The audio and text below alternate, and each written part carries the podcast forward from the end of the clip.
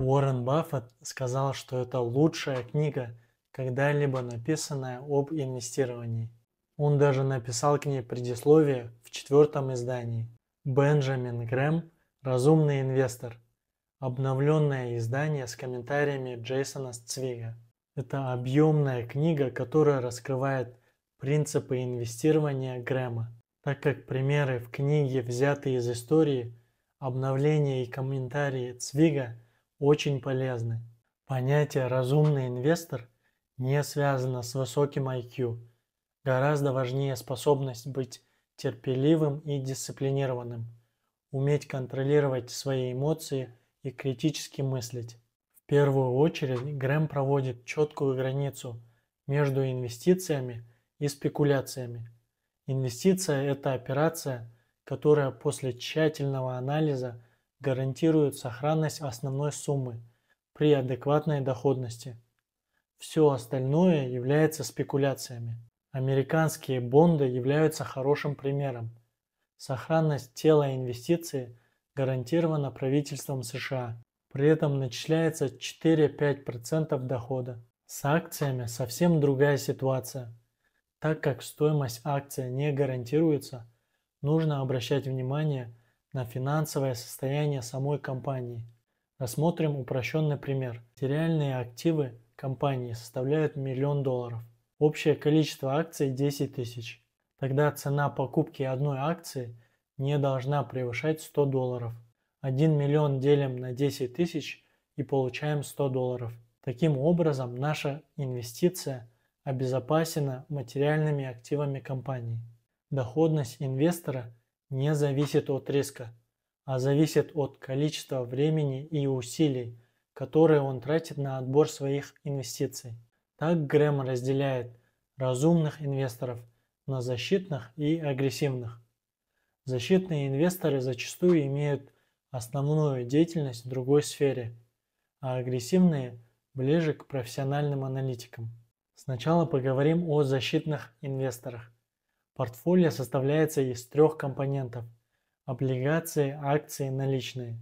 Пропорции зависят от целей, возраста и характера инвестора. Например, облигации 50%, акции 40% и наличные 10%. Затем в соответствии с этими пропорциями подбираются акции и облигации. Грэм говорит, что если сумма инвестиций в облигации менее 100 тысяч, Тогда лучше покупать бондовые фонды, например, Vanguard, Fidelity, Schwab. Насчет акций, думаю, что в то время ETF не были распространены. Сейчас также существует ETF наиболее надежных фондов, так называемые ПИФы. Стать агрессивным инвестором не так уж и просто. Агрессивный инвестор предпочитает инвестировать в акции отдельных компаний – Грэм утверждает, что нужно очень тщательно подходить к анализу финансового состояния компании, изучать ее отчетность и историю. Одним из показателей является PE ratio – отношение цены акции к доходности. Например, если цена акции 40 долларов, доходность на акцию 1 доллар, то PE равняется 40. Значение до 10 является низким – 10-20 средним, 20 и выше высоким. Чем ниже, тем лучше. Также упоминается очень интересное правило 72. Упрощенная формула, показывающая за какое время можно удвоить капитал. Разделите 72 на процент прибыльности. Например, при прибыльности 6% в год капитал удвоится через 12 лет. 72 делим на 6 получаем 12.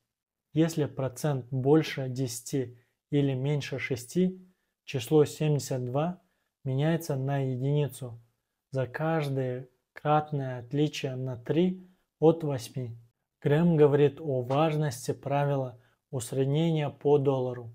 Никто еще не нашел другой формулы инвестирования, которую можно было бы использовать с такой уверенностью в конечном успехе, независимо от того, что может случиться с ценами на ценные бумаги, как усреднение долларовой стоимости.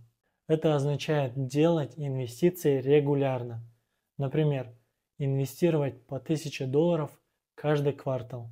Грэм утверждает, что огромное значение имеет цена покупки. Адекватная цена покупки строится исходя из анализа финансового состояния компании. Ни одна акция не хороша настолько, чтобы существенно переплачивать за нее. Касательно продажи акций. Разумный инвестор не должен продавать акции только потому, что их цена упала. Зачастую рыночная цена может варьироваться без изменения базовой стоимости. Продавать нужно только если финансовое состояние компании неудовлетворительное или базовая стоимость низкая. Завершение приведу слова Грэма, что никто не может предсказать движение цены. Поэтому нужно научиться предсказывать и контролировать себя. Спасибо за внимание. Не забудьте поставить лайк и подписаться.